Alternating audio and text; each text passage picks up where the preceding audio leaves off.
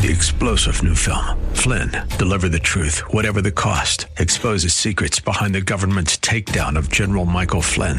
Flynn knew what the intel world had been up to. He ordered the first audit of the use of contractors. This set off alarm bells. He told the truth. He was the most dangerous person for Donald Trump to hire. They had to get rid of Flynn.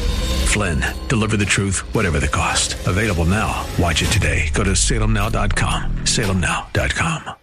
Start your day with the latest news and market commentary. Here's Rob Black on the Bay Area's business leader, 1220 KDOW.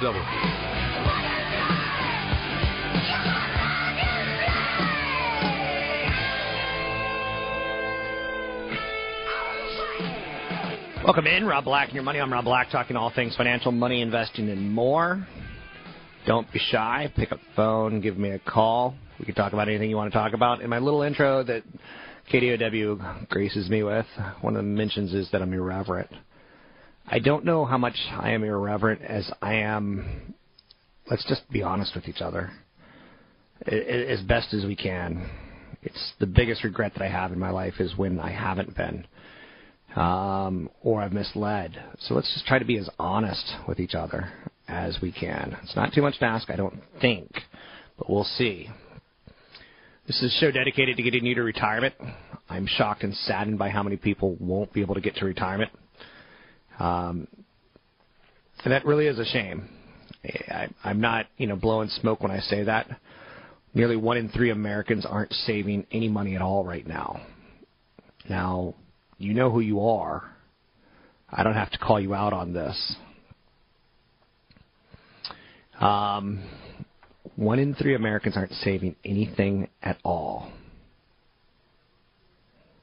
Hmm. What do you think that's going to make Wall? What do you think that's going to make retirement look like? It's not going to be attractive. It's going to be filled with images of trailer parks and or living with family members, which that may be great if you like playing rummy cubes. I see playing rummy cubes with family members in a trailer as that's right, a car wreck. Um, but you may see it as like the best thing that you ever ever considered. So let's talk a little financial numbers today. What's happening on Wall Street? We have the S&P 500 down two. Now it's down five. The Dow is down 38. The Dow down 38. Yesterday was playing with uh, a really nice number, close to record highs. The S&P 500 closed near record highs. It got to record highs. The Nasdaq down 12, kind of like the ugly stepsister in record closes because they had the 2000 dot com bubble burst on them when companies like Cisco were traded at 60 bucks a share, companies like Intel and Microsoft, you know, they're still 30, 40, 50% below those levels. So the Nasdaq's still kind of taking its time, to say the least. So let's talk about some of the top top stories of the day. I think this is the first one. Just shows you, you know, be careful with your speculation because it will lead to bad things. Mt. Gox, one of the largest Bitcoin exchanges, gone offline. Sites tracking Bitcoin exchanges reporting no trading activity there. Bitcoin price is down 14% to 465, a level not seen since mid-November. Gox has halted withdrawals for more than two weeks. A classic example of the speculation of digital currencies. A couple weeks ago at $1,000, now at 465. A couple years ago, couple, you know, 12 to 18 months ago, 100 bucks. So sure, you would rather take the year than take the last three months, but I would just be careful. One story that is exploding on the upside today Tesla shares trading at an all time high, up 29 bucks to 247. Ultimately, Morgan Stanley came out with a report saying, you know, we see a scenario where they could be at, oh, say $500 a share. If they produce 370,000 vehicles by year 2020, up 22,000 a day. By 2028, the company should be over 1.1 million units of production. Tesla's out in service could be used as backup grid storage for the utility industry. Much of the volume is connected to Tesla's planned G uh, Generation 3 vehicle. So Tesla is expected to announce this week a new back battery factory, along with partners that will be able to take raw materials in on one side and produce batteries on the other side, lowering the cost of batteries. Cell production has potential to have Tesla become a major competitor in electrical grid storage business. Electrical grid storage business. Now, I don't know that much about this. I'm still learning as much as you are. I'm studying it every day. More and more, America seems to be figuring out renewables. And there will come a day where maybe not you, but your children will live in communities that have renewable energies located right there in that community. Maybe the you know rundown, dilapidated dog park will be turned into an energy facility based off solar. Who knows? It's, it's tough to you know completely buy into this because we don't see it. But that's what Tesla is trying to do. I'll talk a little bit more about that as the show progresses because I think that's certainly sexy. Um, is it a trillion dollar industry?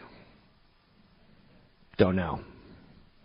I could say that the idea of Apple buying Tesla now is getting further and further away from reality.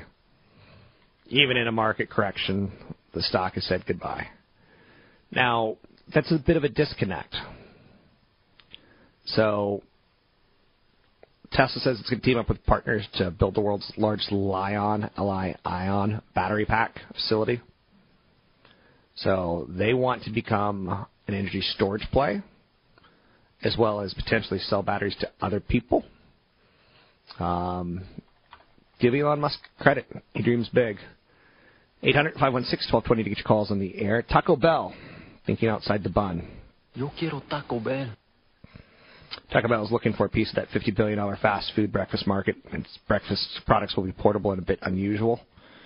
Um, in large part, the waffle taco, a warm waffle wrapped around sausage or bacon, scrambled eggs, cheese, and syrup. An AM Crunch Wrap, which has scrambled eggs, hash browns, cheese, and bacon, and sausage and warm tortilla. Cinnabon Delights. Who needs an afternoon delight when you can have a Cinnabon Delight? Poppable pastries filled with Cinnabon frosting and coated with sugar. Mmm, sounds like diabetes in a shell. Um, so again, this is Yum Brands. This is a publicly traded company and they're aiming at McDonald's. And then there's Chipotle, who eventually could break into this market almost as easily as they can. That's the beauty of this industry.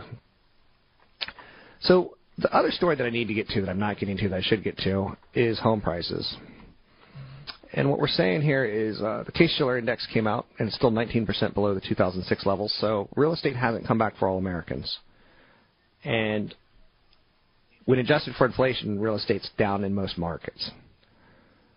Now, home prices in the U.S. climbed at a slower pace in the year through December, indicating the market's entering a new stage that should help sustain further progress, i.e., price momentum's not spiking, it's starting to stagnate, and that should help some more people get in. Housing's relatively cheap. The housing recovery continues, but perhaps not as vigorously as it did in the first half. Appreciation trends still look pretty good, even though they not, may not be as strong as they were. They look very much similar to 2005, 2006, right before the crash. But that doesn't mean we crashed this time. There's been lessons learned. There's been, you know, um, standards improved on who gets real estate and who doesn't get real estate. I think that's worthy of note. Your calls in the air, it's 800 516 1220. It's 800 516 1220. Anything you want to talk about, we can talk about. 800 516 1220. Um, going to be sending out a newsletter probably tomorrow or the day after. If you want to sign up for it, you can go to robblack.com and hit newsletter sign up. Don't forget I have a Pleasanton event coming up on Thursday from 6:30 to 9. It's on wealth preservation, it's on retirement planning, and particularly and acutely it's on income alternatives in retirement. I've got some unique ideas on that for this event. Chad Burton has some unique ideas on that for the event. CFP Chad Burton. You can sign up for the event today at robblack.com. That's robblack.com.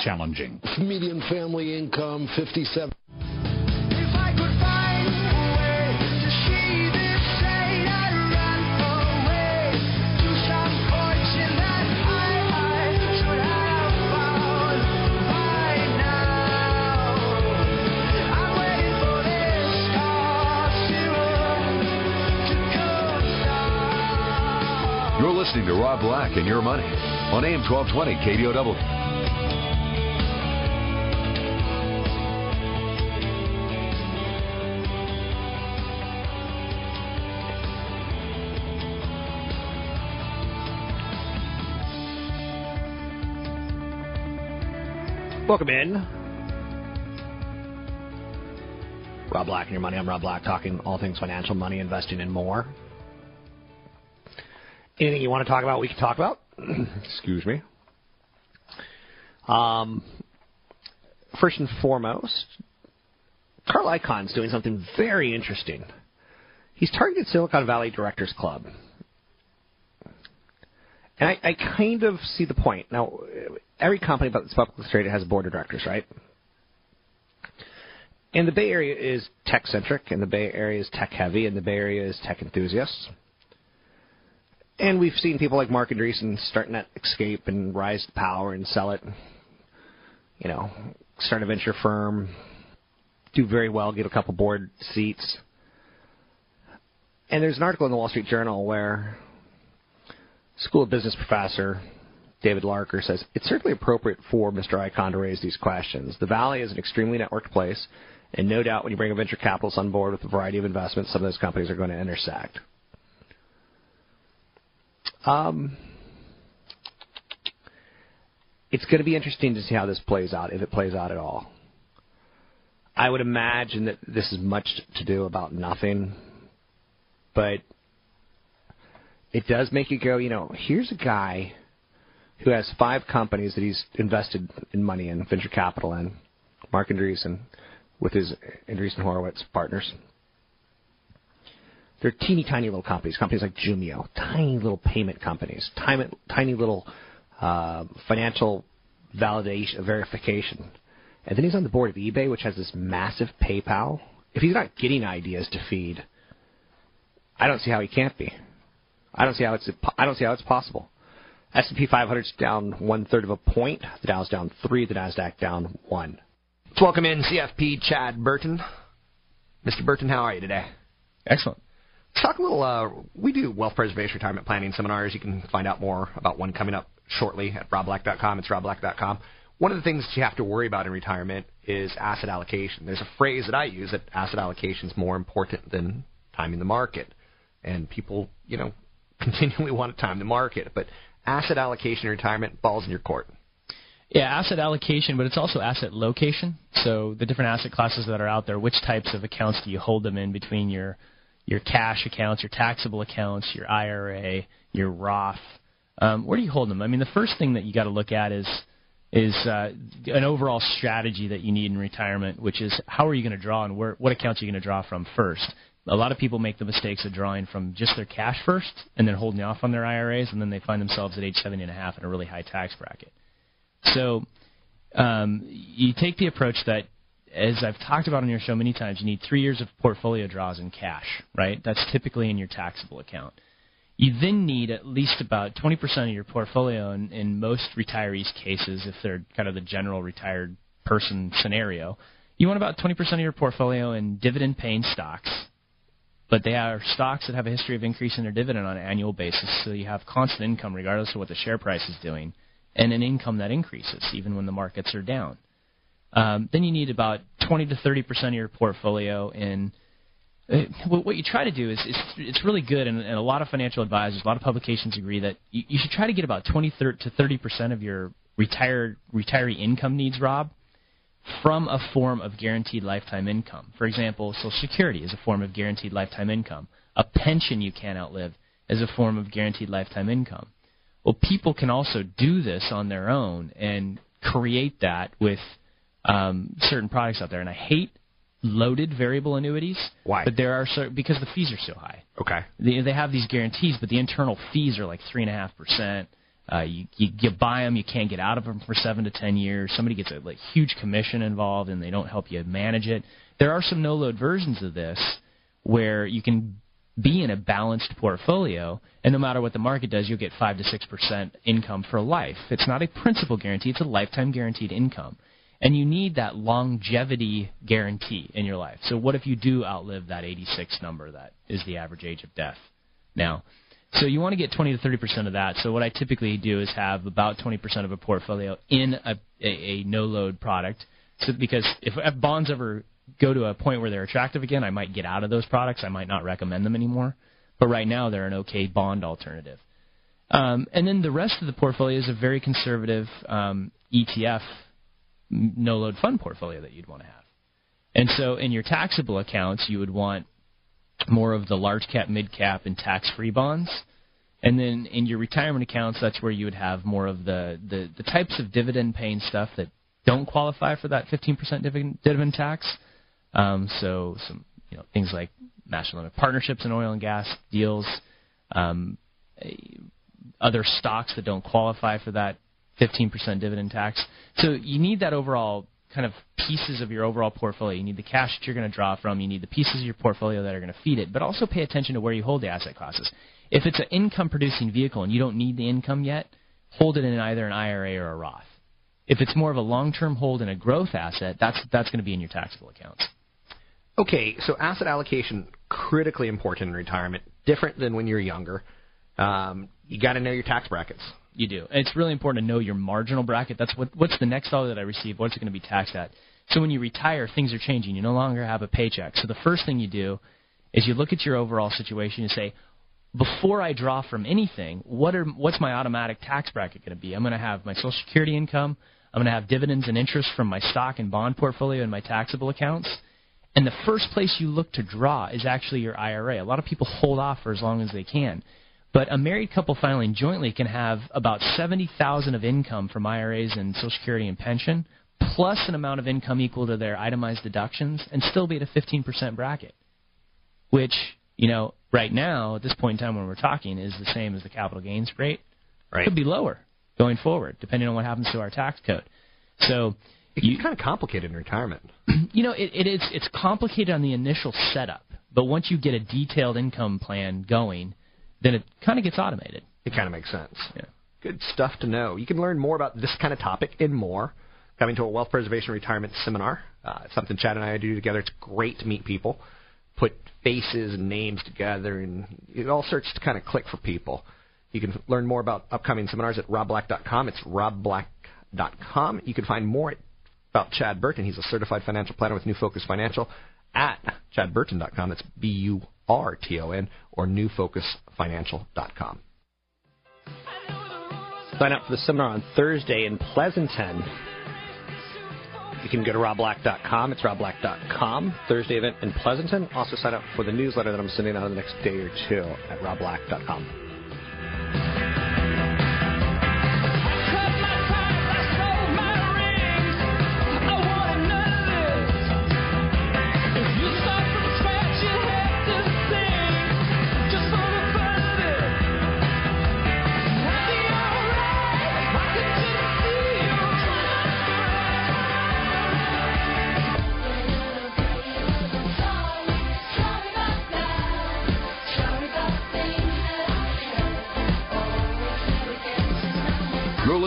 Rob Black and Your Money on AM 1220 KDOW, an iHeart radio station.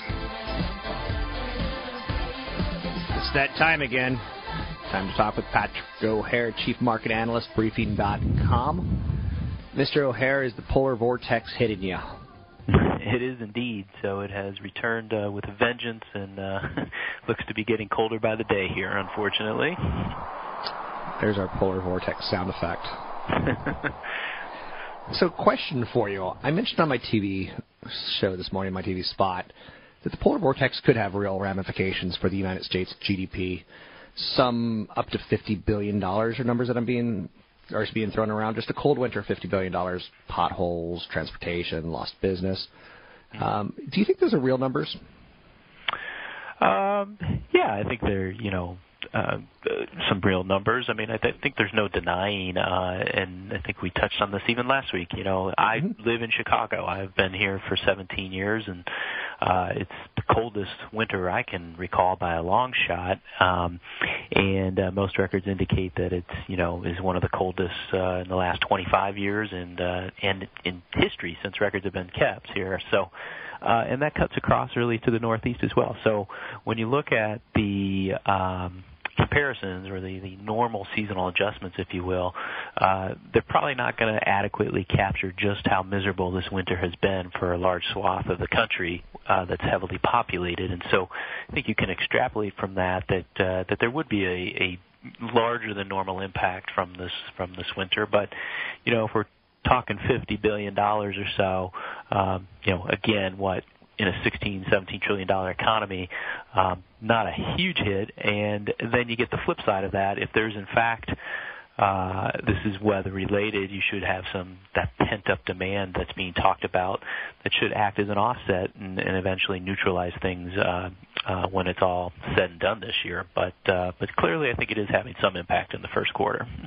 As a chief market analyst for Briefing.com, do you potentially start sending out some notes like?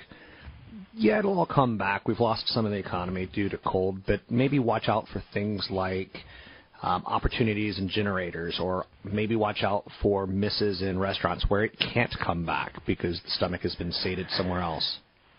Yeah, you know, I mean, those are those are some uh, near-term trading ideas, frankly. Um, and the thing is, is that you know our in-play group would certainly be identifying those types of opportunities where you, you know, when it comes to say like restaurants, yeah, it's not going to come back, but you know, there's a secular trend afoot here within uh, the casual restaurant space. I mean, we're a dual income nation.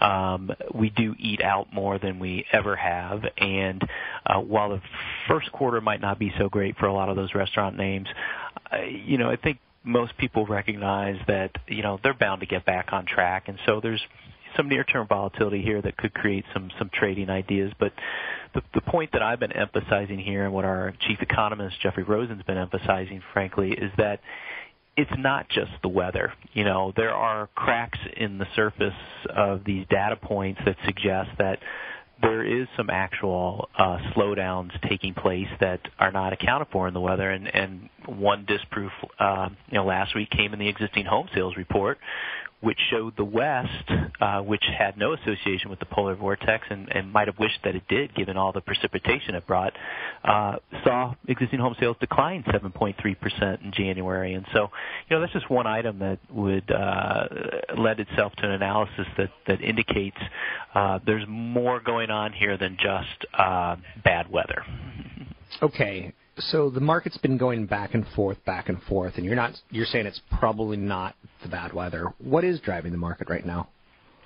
Well, one of the things we uh, think is driving the market at the moment here, and certainly throughout February, we've had a terrific February. There's no denying that, but uh, we think that's been predicated in large part on on some of the same thinking that that got us through 2013, and that being that because of the weather distortion and also because of some signs underneath uh, these reports that suggest it might be more than weather.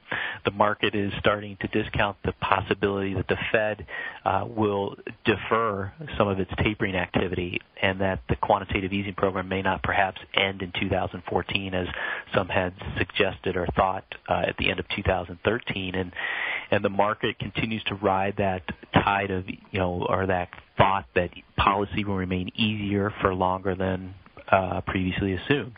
And that has helped things along here. And you can see that against the fact that first quarter consensus earnings estimates have been cut dramatically uh, in recent weeks. You know, they were expected to be up a little over 4% at the end of 2013.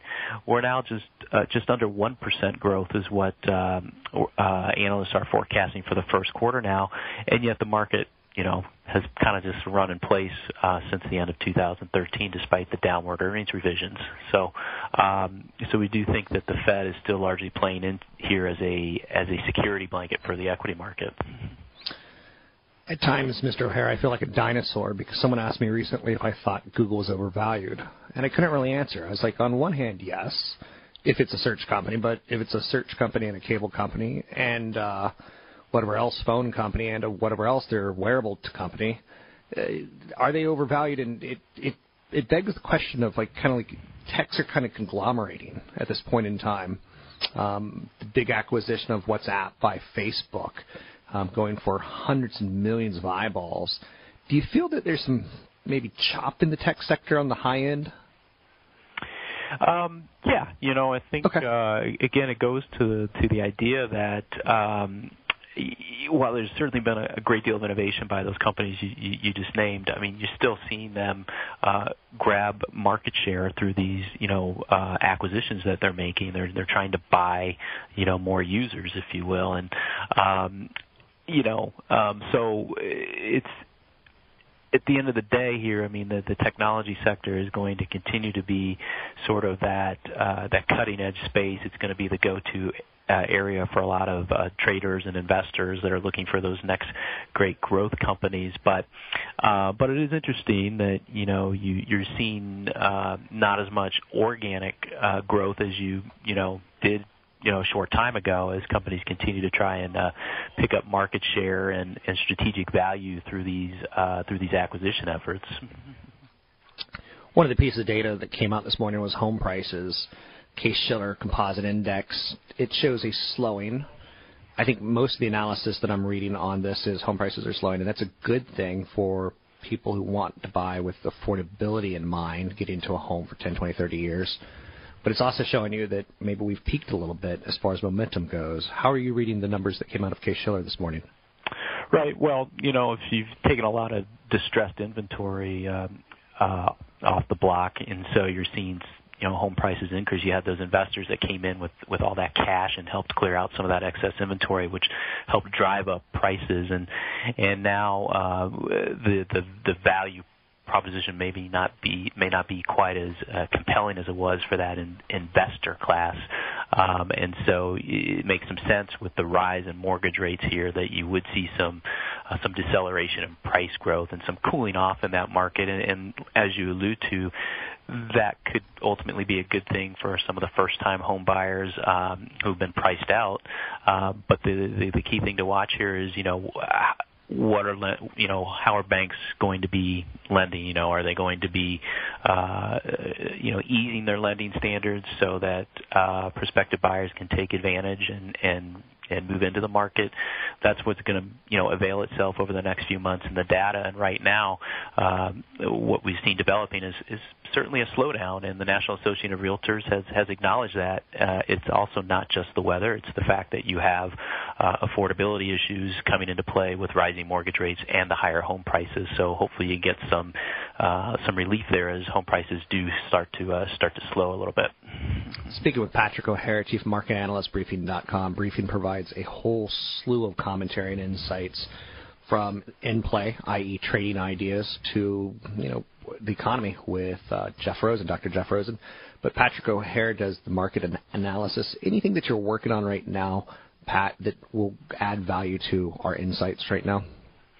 Well, one of the things I'm going to start in investigating here, you mentioned the you know the Facebook uh, acquisition of WhatsApp for a whole lot of money, um, and there's been lots of uh, rationalizations of why that you know would be a good purchase in the end. But you know, one of the things that strikes me in this is that uh, you know, these social media analysts are sitting there using some non-financial valuation metrics like price per users, and uh, it, it's piqued my curiosity. Certainly, as uh, you know, recollecting the the internet bubble days where you were valuing things on price per click and you know price per eyeballs and things like that. So um, so I'm not all that enamored of how this uh, valuation is is starting to be rationalized. It's a bit concerning that we're going outside the, the traditional valuation realm, and and uh, you know uh, it could be proved to be a valuable lesson, you know, in in a few years down the road here. But um, some looking into that, and we'll certainly be watching uh, Janet Yellen's testimony on Thursday, uh, given what I said earlier about how the market has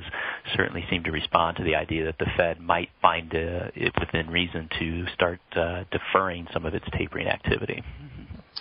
Anything else in the last minute that is compelling that you may be keeping an eye on in case it falls apart, in case it pulls together? Yeah, um, you know, I think China is, is one of those factors that's just kind of there, you know, and uh, the market doesn't really quite know what to make of it. Um, there's a lot of uh, noise out there regarding the shadow banking system. Uh, saw today, you know, corporate debt in China has reached you know 12 trillion dollars, I believe, and so uh, 120 percent of, of GDP. Um, so you know the, the new leaders there are going to have to be balancing you know the the financial situation with trying to drive a, a uh, domestic-led you know recovery or growth effort in China, and that might not be the mm-hmm. easiest thing to accomplish. And so that's really one of those uh, bogeys that's hanging out there that could disrupt things if uh, if they lose control of that situation. Thanks very much. It's Patrick O'Hare. I always look forward to his content at briefing.com. I'm Rob Black.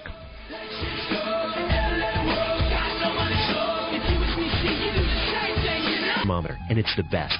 Real value for the money and truly a lifesaver. Now I don't have to deal with ears or. You're listening to Rob Black and Your Money on AM 1220 KDOW, an iHeart radio station. Welcome in, Rob Black and Your Money. I'm getting ready to push out a newsletter in the next day or two. It's kind of like giving birth. It takes me a little bit of time. The newsletter is about wealth preservation. It's about growth ideas sometimes. It's about value ideas others. Uh, a couple years ago, I showed you a company called 3D Systems in the newsletter that went from six bucks a share to over $100 a share. Very volatile name. Talked about 3D printing being a, a breakthrough technology. I don't know what's going to be in the new one, but you can sign up for it at robblack.com. It's robblack.com under newsletter sign up.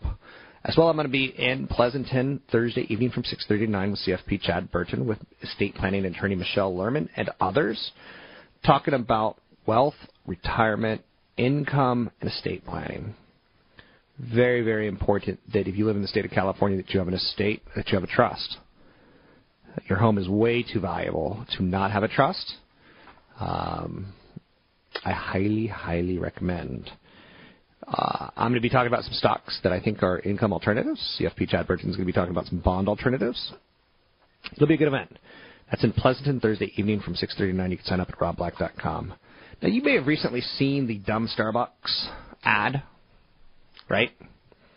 The dumb Starbucks ad was pretty inventive. It was done by an LA-based Comedy Central comedian and Dumb Starbucks handed out free coffee for a couple of days, and basically the California, you know, somebody or the other came in and shut them down based on cleanliness or something. The health department. You know, grande, venti, all the terms that Starbucks has come up with are kind of, you know, look at us, we're the brand. Uh, Starbucks responded with a smile. They admitted to the humor. They wanted to protect their trademark. Their shares are down 2% since the incident. It was a parody that was fairly good natured. It shows you how dumb Americans are for paying 4 to $5 a cup of coffee almost unconditionally, like calves, led to the slaughter. Uh, it could be a great way. Hi, calves.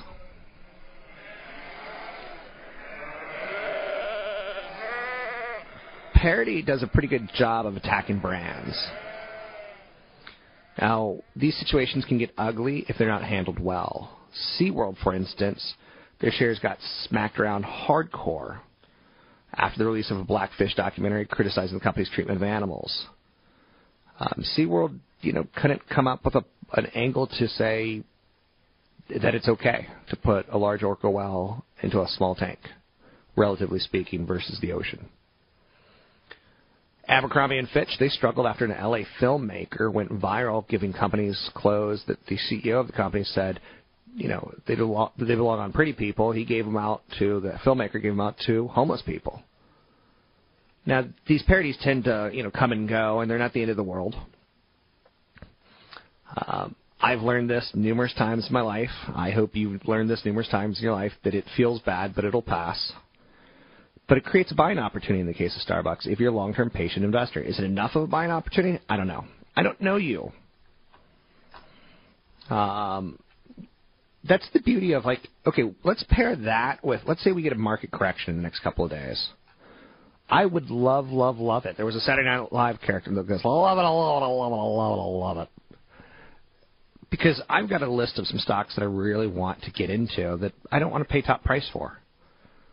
Now, in the last five years, the market's basically, you know, given you a couple buying opportunities, but not many, all things considered. So, I like buying opportunities. You should raise your right hand and say, I like buying opportunities too. I'm an investor, I'm not a speculator. You should have phrases that make sense to you. Um, there's a company that's up today, Zulily.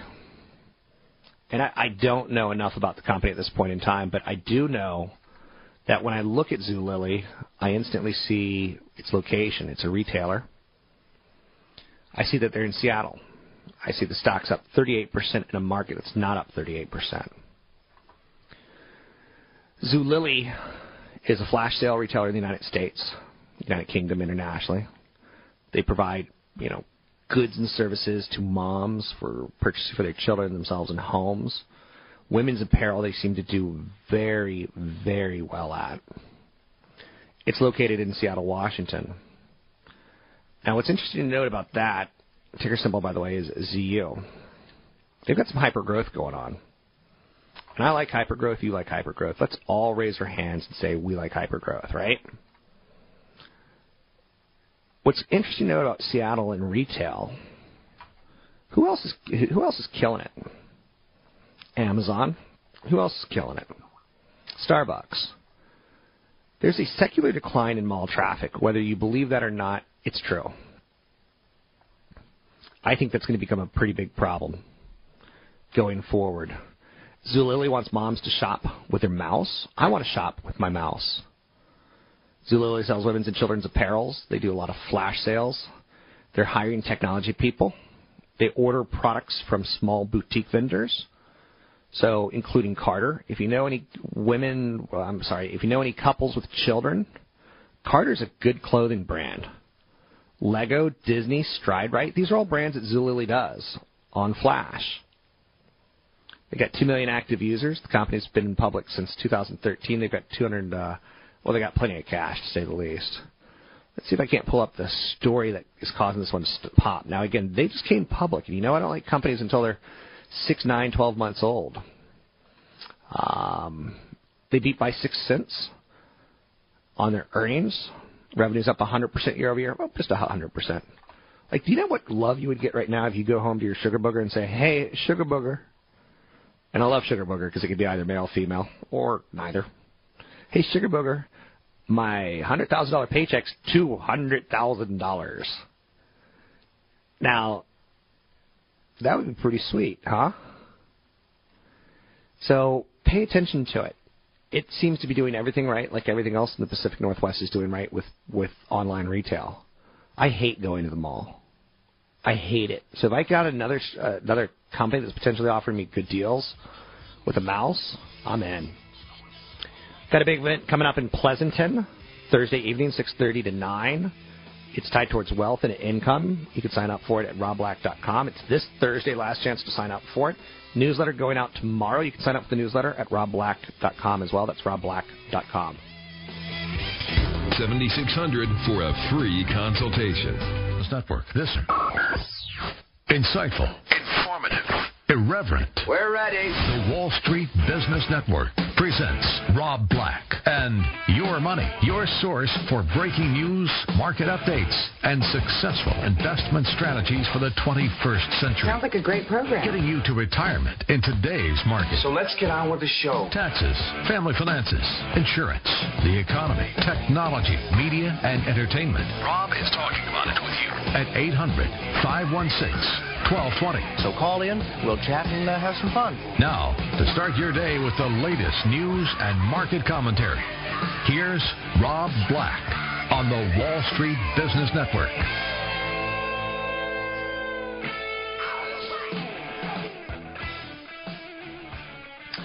Welcome in, Rob Black and your money. I'm Rob Black, talking all things financial, money, investing, more. Anything you want to talk about, we can talk about. There's so many stories out there. Did you see the story this morning that Duck Commander is going to become the next sponsor of the Independence Bowl? This makes me feel like a tiny mouse has crawled into my mouth and died. But right before he died, he got back up and he vomited in my mouth.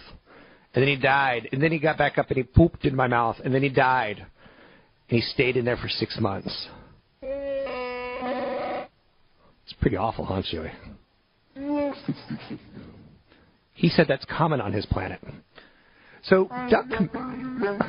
Okay, pipe down there, Chewy. It's my microphone, not yours. You'll get your time to talk. So, Duck Commander's going to become the next sponsor of the Independence Bowl, which, again, you're saying, Duck Commander. What? Yeah, isn't that the guy, the family, the Duck Dynasty family that had the racist comments that were kicked off television for A and E for about a day or two? Um, I walked into a store and I saw, yes, you too can buy Duck Dynasty Valentine's hearts for your girl. Um, and now they're sponsoring an Independence Bowl. They also announced yesterday that they're sponsoring their own line of rifles. Yay! That's what I have to say for that story. But it's out there. Disney's going to launch an online movie service linked to iTunes. It's kind of interesting because the technology behind it's called Key Chest. But you can get your Thors, which is R-rated. Uh, no, I'm sorry, R-rated movies not included. But you can get your Thors and your Pirates of the Caribbean, and you can get your 400 plus movies from Disney through iTunes now through what's called Keychest. The rest of the industry signed on to Ultraviolet, but Disney said, "Yeah, not for us." Um, it's a streaming technology. It's intended to be used by multiple studios, but it hasn't really caught on yet.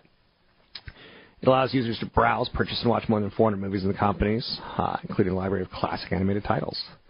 So I think that's kind of a win for Disney for an Apple-centric platform. BlackBerry CEO is going to consider spinning off their messaging department. Um, a lot of people like the CEO, John Chen of BlackBerry. He's got a history of actually turning around big companies that shouldn't be turned around. A lot of hedge funds love what he's doing right now at BlackBerry. They see upside. Elsewhere out there, we've got Carl Icahn targeting Silicon Valley Directors Club, and again, it's it's kind of our nature. It's in our culture where venture capitalists spread their bets and accept board seats at companies that can compete with one another. So Andreessen, for instance, Marc Andreessen's on the board of Hewlett Packard, Facebook, and um, eBay. And it seems weird because these are all companies that are setting standards, and he's going out on the side, not even on the side, he's not hiding any of this, but he's investing in small companies. It seems a bit, I'm going to use the word, and don't get mad at me. It's going to be dramatic. Seems a bit incestuous. Dun dun dun. Nearly one in three Americans aren't saving any money. Listen to this. Fewer households are stashing away cash today than during the early stages of any economic recovery in the history of man. A new survey found that only 68% of Americans are spending less than they earn and saving the difference. That's down from 73% in 2010. Some 64% of households have emergency funds, down from 71%. The survey found 76% are reducing their consumer debt. So there's actually some good numbers inside there, but there's also a lot of people that are going to fall through the cracks inside there. Taco Bell is thinking outside the breakfast bun.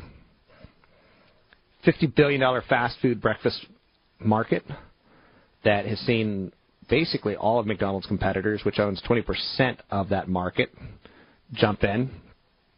Yo quiero Taco Bell.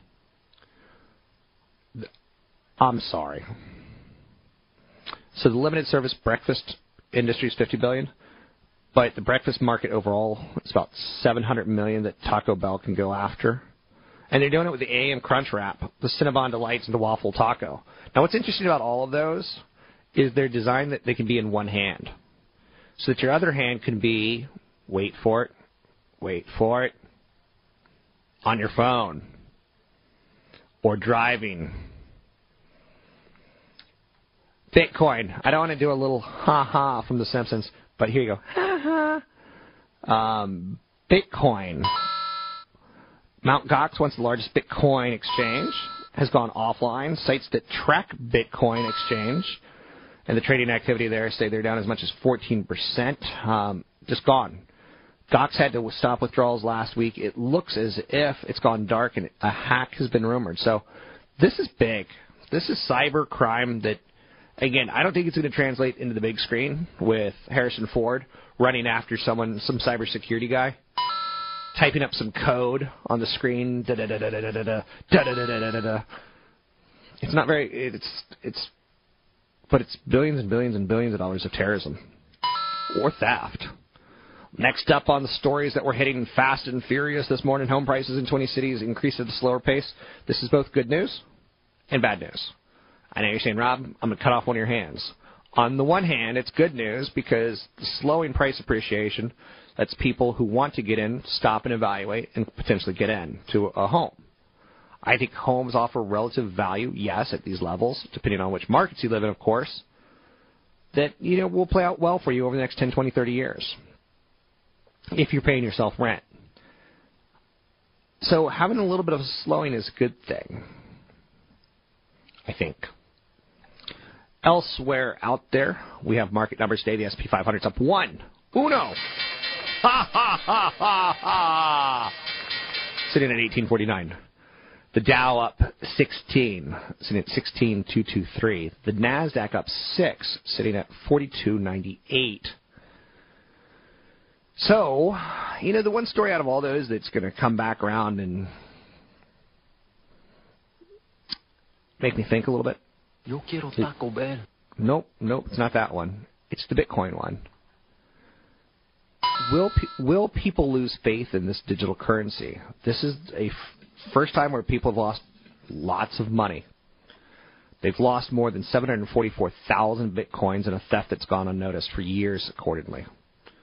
So the news pushed the price of Bitcoin below 500 for the first time. Um, after it began a huge ascent up to 1100. So a lot of Bitcoin companies are going to distance themselves from Mt. Gox. You know, the question now remains of what happens when outspoken supporters desert Bitcoin. Me, it's too speculative. Uh, there's simpler ways for me to make. I'd rather make a little bit of money than try to make a lot of money off Bitcoin. Keep in mind, this Mario sound effect will slowly drive you insane, as it has done to me. Stop the Mario coin sound effect. Although I do want to have a, a jump from a mushroom right now. You, you feeling that? Are you with me? Against me? Are you with me? Against me? Because you got to pick a side. So I'm getting ready to send out a newsletter in the next couple of days. You can sign up for it at robblack.com under newsletter sign up. If for some reason that link doesn't work, for some people you have an older browser, but if for some reason it doesn't work, drop me an email, rob at robblack.com. So newsletter coming out probably in the next 24 to 48 hours. Coming up in about 48 hours, uh, retirement planning and bond alternative event in Pleasanton, California. It's on the 27th from 6:30 to 9. Um, you don't want to run out of money in retirement. I don't know if you want to leave money to a kid or not, but sounds like a nice idea to me. We'll talk about estate planning with Michelle Lerman. We'll talk about stocks that have wonderful income plays, especially in a down market. That's how you win. You can sign up for the event at robblack.com. It's robblack.com. She's fine. But for an angel, she's a hot, hot mess. Make you so blind, but you don't mind. Cause she's an uptown, get around,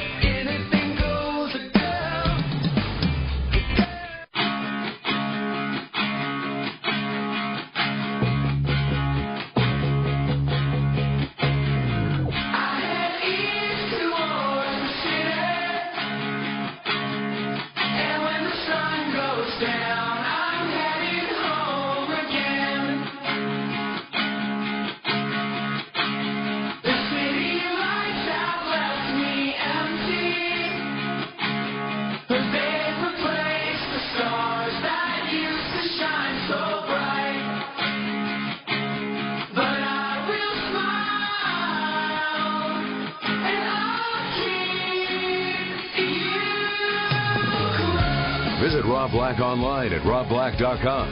Now, back to Rob Black and your money on AM 1220 KDOW. So I thought this segment we'd talk a little Zuckerberg, a little WhatsApp. So there's an app out. Yo, who's that? Yo, you pick up the phone. There's an app out there called WhatsApp, and it was recently acquired by Facebook for 19 billion dollars. I was listening to CFP Chad Burton yesterday on the new Focus on Wealth show from one to two, and I, I disagreed with him. He's like, "Yeah, I read some analysis that it looks like they paid too much money." I don't think Facebook paid too much money for WhatsApp.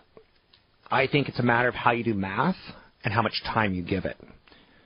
We've never seen anything like this before, so it's impossible to value. It's like I've said, valuing Google is impossible at this point in time. Do you believe their initiatives work? Most of them? It looks cheap. If you believe they're going to fail, man, have they bought some bad companies for a lot of money like Nest for $3 billion. So there's no disputing the fact that Facebook paid a huge premium for an untested company. It takes less thought than more thought to say that it's you know never going to be justifiable. You know, there's benefits of scale. WhatsApp is well known for having 450 million eyeballs. Now, again, let's just take the stereotype. They're not American housewives sitting around eating bonbons, checking their Facebook pages with pictures. Let's just call him Ian the, Sh- the Sherpa. And he's up on the Himalayan mountains and he's guiding people through, and he, he doesn't have a cell phone plan. he doesn't have a data plan. He's got very, very minimal everything. But he takes a picture and he wants to save it. He wants to send it to friends. He uses WhatsApp. It's a messaging service. It's free. After that, it's about a buck a year. Doesn't do a lot of ads. Does no ads, but that can change. Now, take a look at Verizon. They just paid 130 billion dollars to buy Vodafone's 45 percent of the stake of their wireless joint venture.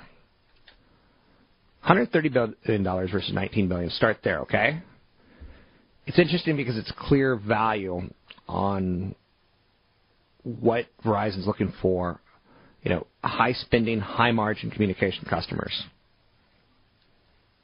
Now keep in mind there was both buyer and seller there. Vodafone thinks they made out. Verizon investors loved it when it happened. Now let's go backwards, and we know that Facebook paid roughly $42 for each WhatsApp, 450 million users. Verizon, on the other hand, got 97 million monthly con- contract connections at roughly $2,984 per. Now, with that, each of those individuals' contracts, you know, they'll collect about $669 in postpaid connections. They'll make another $168 per subscriber. So those subscribers will kick out, you know, seven, eight hundred dollars a year. So it starts becoming a value after about four years if you're able to maintain everything as is. But you have a cost of business. You've got lobbyists, you've got employees, you've got so it's not quite there. WhatsApp has no marketing costs. They've got no lobbyists. They've got no cell towers. They've got no stores. They've got 50 employees. They've got no global campus. They don't sponsor the local sports team. They don't sponsor the local symphony. None of that. WhatsApp believes they can get to 1 billion users in the next few years, and actually 2 billion when they introduce voice services. And again, this is the just for the cliche conversation purposes. It's not the fat housewife eating bonbons and posting pictures of her ugly kids on Facebook. It's the skinny Sherpa who is leading Adventure Rob up the mountain because he can't possibly do it on himself. He's not exactly rolling around in bucks. So if WhatsApp can get to 1 billion users autonomously on its own, suddenly it goes down to $2.84 per year from every one of those billion subscribers to get them equal to the Verizon's valuation. That's a quarter per person. Now, albeit the Sherpa who's leading the goats and the Rob Black adventures up the mountains probably doesn't have a quarter lying around.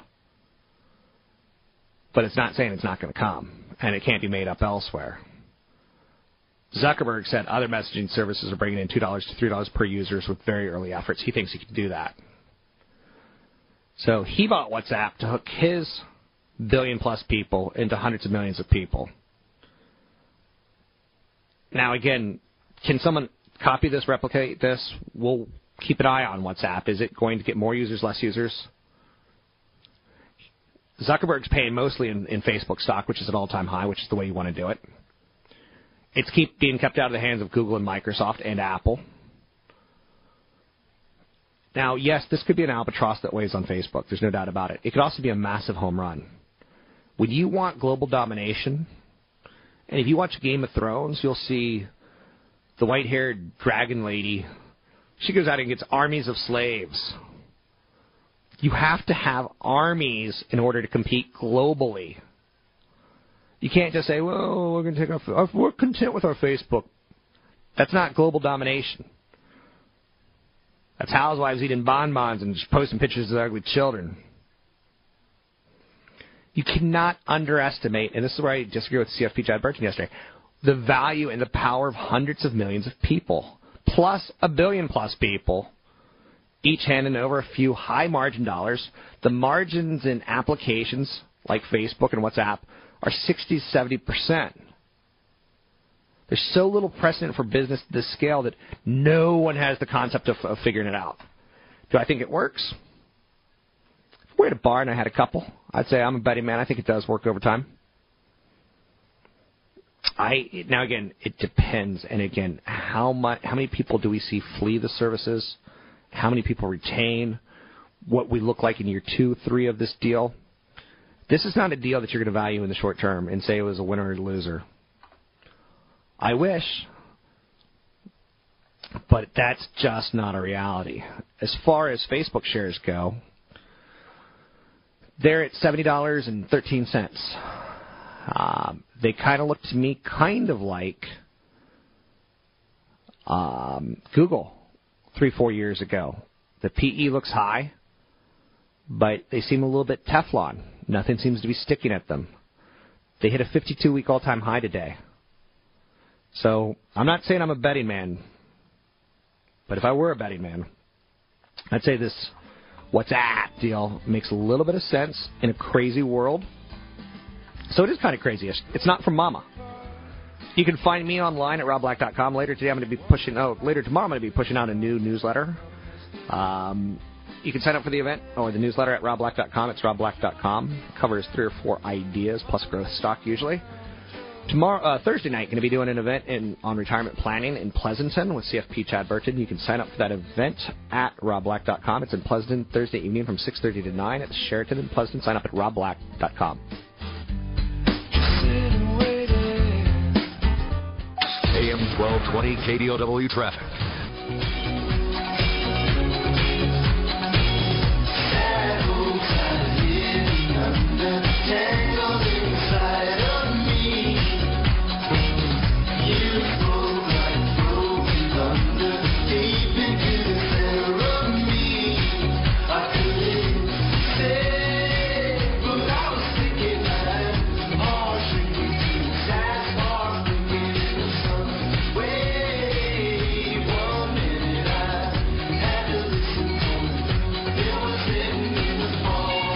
You're listening to Rob Black and Your Money on AM 1220 KDOW. Welcome in, Rob Black, and your money. I'm Rob Black, talking all things financial. We're starting to get into, I'd say, a little bit of political season with budget conversations. An election year plan by House Republicans to simplify the tax code would cut income tax rates but impose a new surtax on some high income families. The plan, which is to be unveiled tomorrow, would lower the top income tax bracket from 39.6% to 25%. The plan would impose a new 10% surtax on those that earn above 450,000. Interesting. Um, does it have any chance of getting through? The plan has no chance of becoming law without Democratic support. Anyhow, let's switch to the CFP Chad Burton, the one, the only New Focus Financials leader extraordinaire, host of New Focus on Wealth, 1 2 here on KDOW. How are you, Mr. Burton? Good, good. Well, at least three days of that of that show now, right? I, it's, I'm so entangled into it, and I'm so unhappy about it. But oh, come on, you enjoy radio a lot more than I do. I don't. I don't. I, I've I, my little world. I'm fine with. I don't need more. So I need more vitamin K, but that's not You need here more there. vitamin D. Uh, B12, A little more sun. A little more sun. That's D. So um, I've been chugging eggs trying to boost my uh, vitamin B12. So Chugging okay. eggs, really? Yeah. So people can come see the results Thursday night in Pleasanton. Uh, Thursday night in Pleasanton, big event. What are you going to be talking about, Mr. Burton?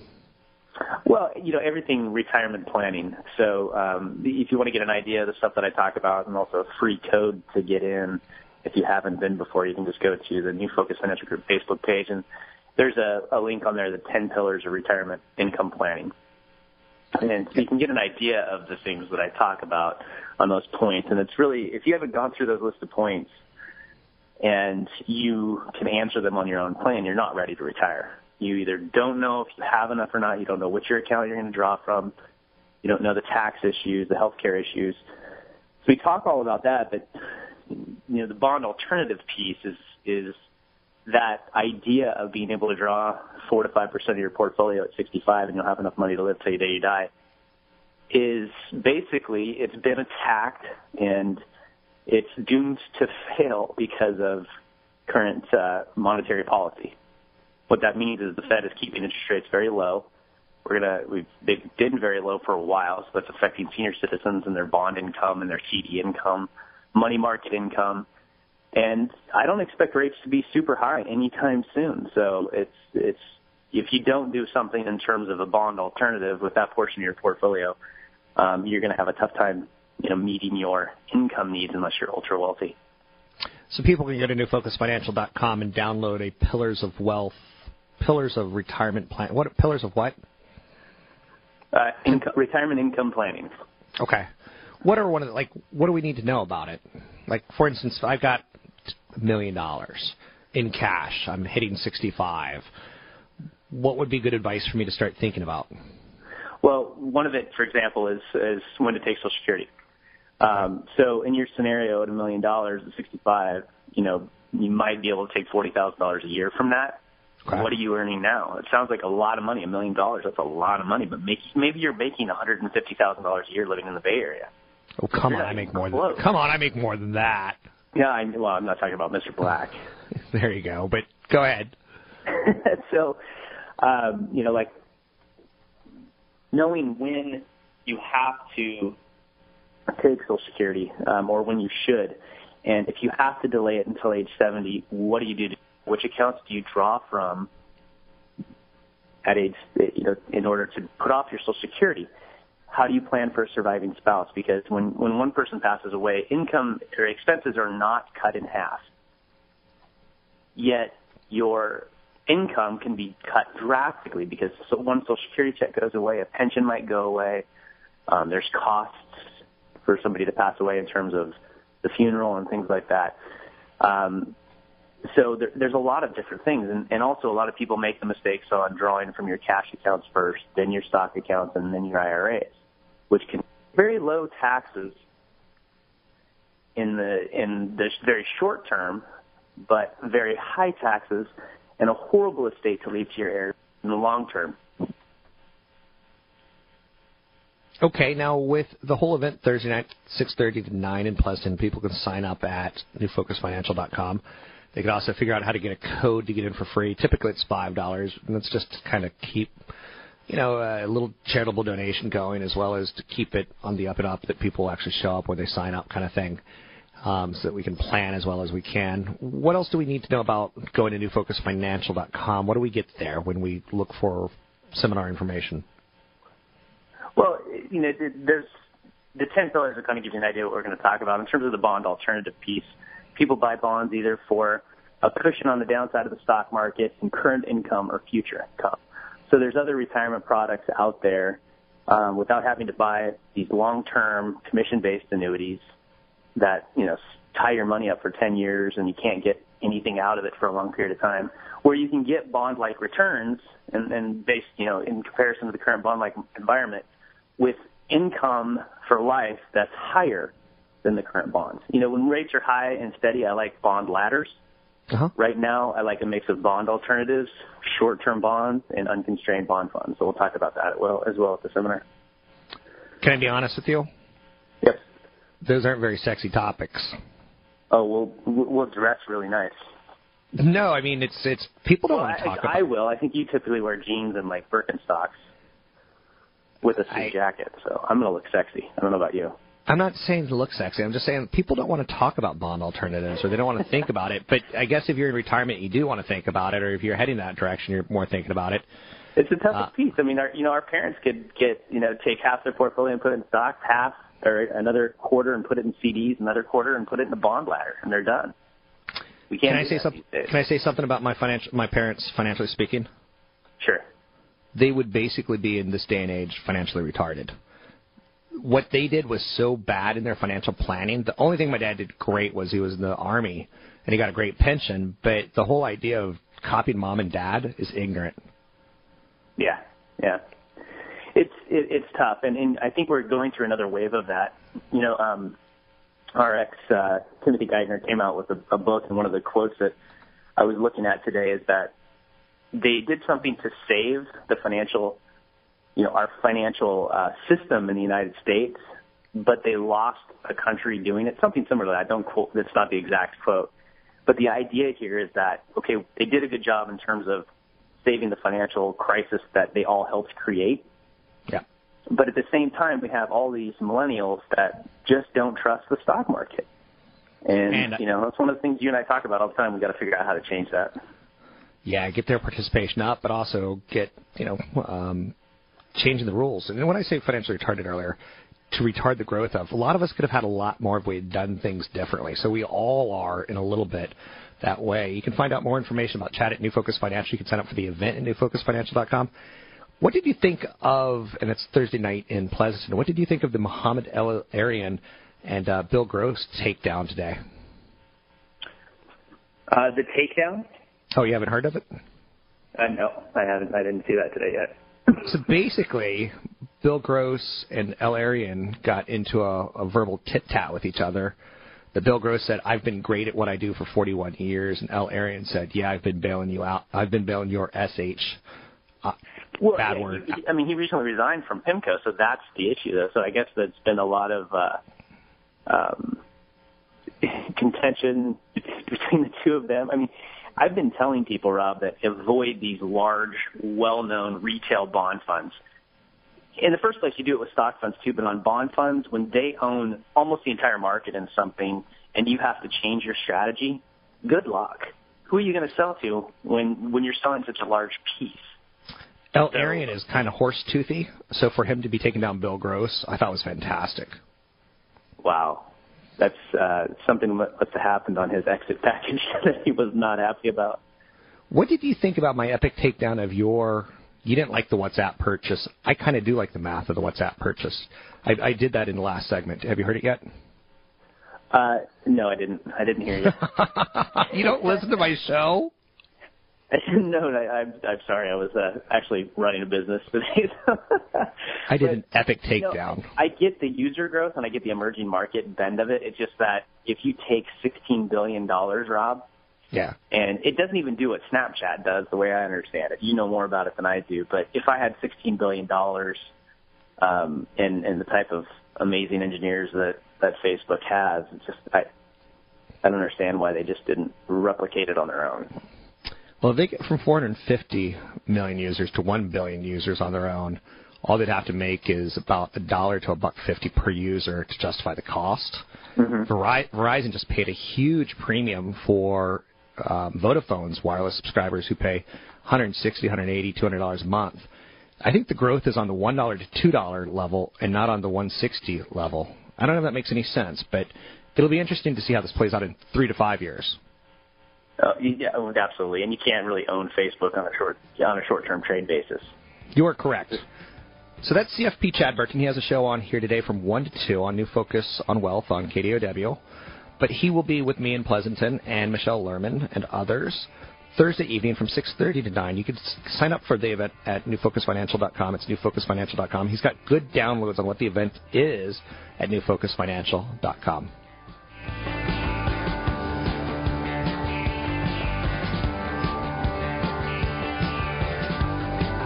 Continue to trade little change, swinging between gains.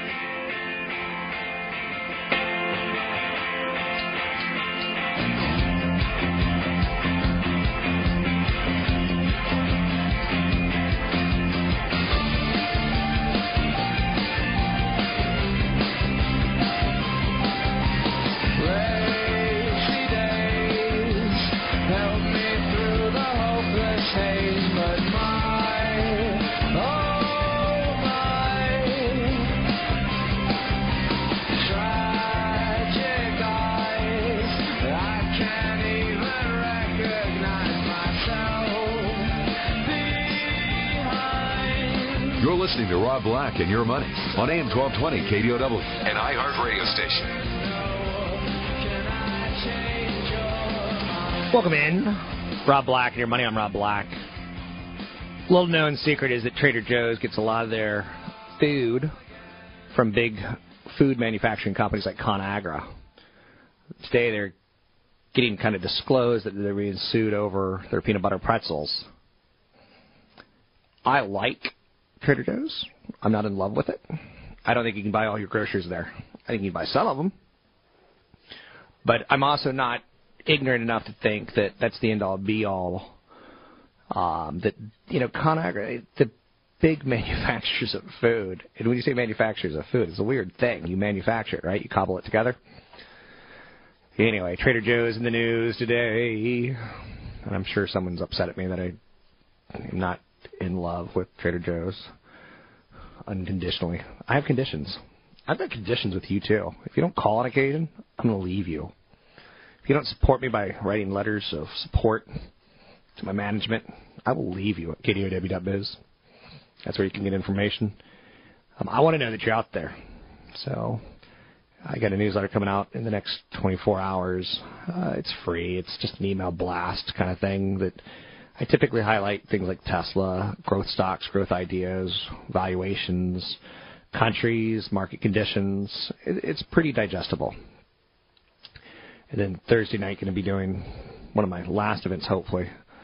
Um, as I'm just again, it's, when you have to work from 4:30 in the morning till 10:30 at night, it's rough. Um, so I don't know how many, many of these I have left in me. You can sign up for the Pleasanton event at the Sheraton Hotel. It's going to be 6:30 to 9, and uh, it's a good event. You can sign up at robblack.com. It's robblack.com. So the stock market had a good day yesterday, but a bad finish. Now I don't care about the day to days. I don't. It's like waking up next to someone without makeup. You're like, hmm, I've seen you look better. Or you can go, you look naturally beautiful. Like it's not the day to day. It's you know, do you fall in love with that person? Do you go on romantic adventures and you see how beautiful your wife looks when you take her to Egypt and they start burning down the square and then she's beautifully lit in fire and then she's running and you're like, wow, she's got pretty good tookish for her age and um, same thing with the market. It's not about the day to day. It's about the lifetime of experiences. And, you know, does the market provide you enough to feed your spouse and your children? It does. Um, it's a very good market. So Sarah Jessica Parker, she's got a new venture called Sarah Jessica Parker Shoes, and you would make me very happy. You'd make me very happy if you boycotted this. No one needs expensive footwear. Period. I'm not saying you have to wear Birkenstocks, which I don't own a pair of Birkenstocks, but I don't think you have to. Tesla's up huge today, up 18%. An analyst is basically upping in a share price target on it. Um, they're going to announce some sort of new battery factory along with partners, uh, probably today, tomorrow. It's going to lower the cost of batteries. Cell production has the potential to have Tesla become a major competitor in the electrical grid storage business, which would be fantastic. Tesla wants to disrupt a trillion dollar car industry with a technology on electricity and batteries right next to a trillion dollar utility industry. I would imagine that our children one day will live in communities that have solar generators on premises, whether it be on your house or 10 houses share one or 200 houses share one. I think it helps offset the cost of energy. I think it helps offset, you know, polluting our environment. Backup grid storage. So it's wild to see where some of this is going. By 2017, um, Generation 3 cars by Tesla should be costing around $35,000 and go 200 plus miles on a one charge. Um, one analyst said, you know, this could go up to 500 if, you know, any of this vision is realized. So, Ukraine's stumbling right now. I'm not putting a lot into that. The yen strengthens. Uh, the yen strength is returning, seeing the dollar yen lower. Financial sectors weigh on the broader markets today. We're not having the best of days. We're not having the worst of days. And that's as easily as I can put it. Let's not freak out. Let's note that we were within market highs yesterday. We were within beating distance of them. So the SP 500's up one, the Dow's up 11, the Nasdaq up seven. It's one of those short months, which I hate short months. No, I, it's, we got no reason for short months. Ain't no reason for living. They got those short little eyes. They got the short little beady fingers with razors at the end. I don't like short months. I'm declaring war on polar vortexes and, and short months. 28 days. Are you kidding me? February? You could do better than that. So oil sits down 1.2% at $101 a barrel. Meh. Okay. 10 year treasury sits at 2.7%. Not enough story for me to get any creamy nougat out of. Uh, I don't know. I don't know. Home price growth is slowing. If you take a look at it since basically April of 2013, um, lower, lower, lower, lower, lower, lower, lower, and then in October, November, we started decelerating on a year over, on a month over month basis. So that's worthy of noting. Um, it's a good thing for people who want to get into the market. Most, I'm not going to say most people, but it's a good thing. It's not a bad thing. So don't cry.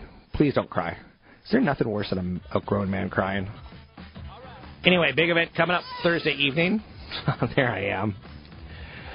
That's me when I don't get my way. You can sign up for the event Thursday evening in Pleasanton at robblack.com. You can also sign up for the newsletter that's going out. It's free in the next 24 hours at robblack.com. It's a market newsletter. It's good. It's good. You can sign up for the event at robblack.com. It's robblack.com.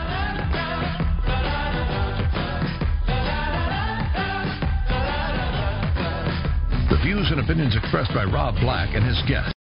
Three star general Michael J. Flynn, head of the Pentagon Intelligence Agency, knew all the government's dirty secrets. He was one of the most respected generals in the military. Flynn knew what the intel world had been up to. He understood its funding. He ordered the first audit of the use of contractors. This set off alarm bells.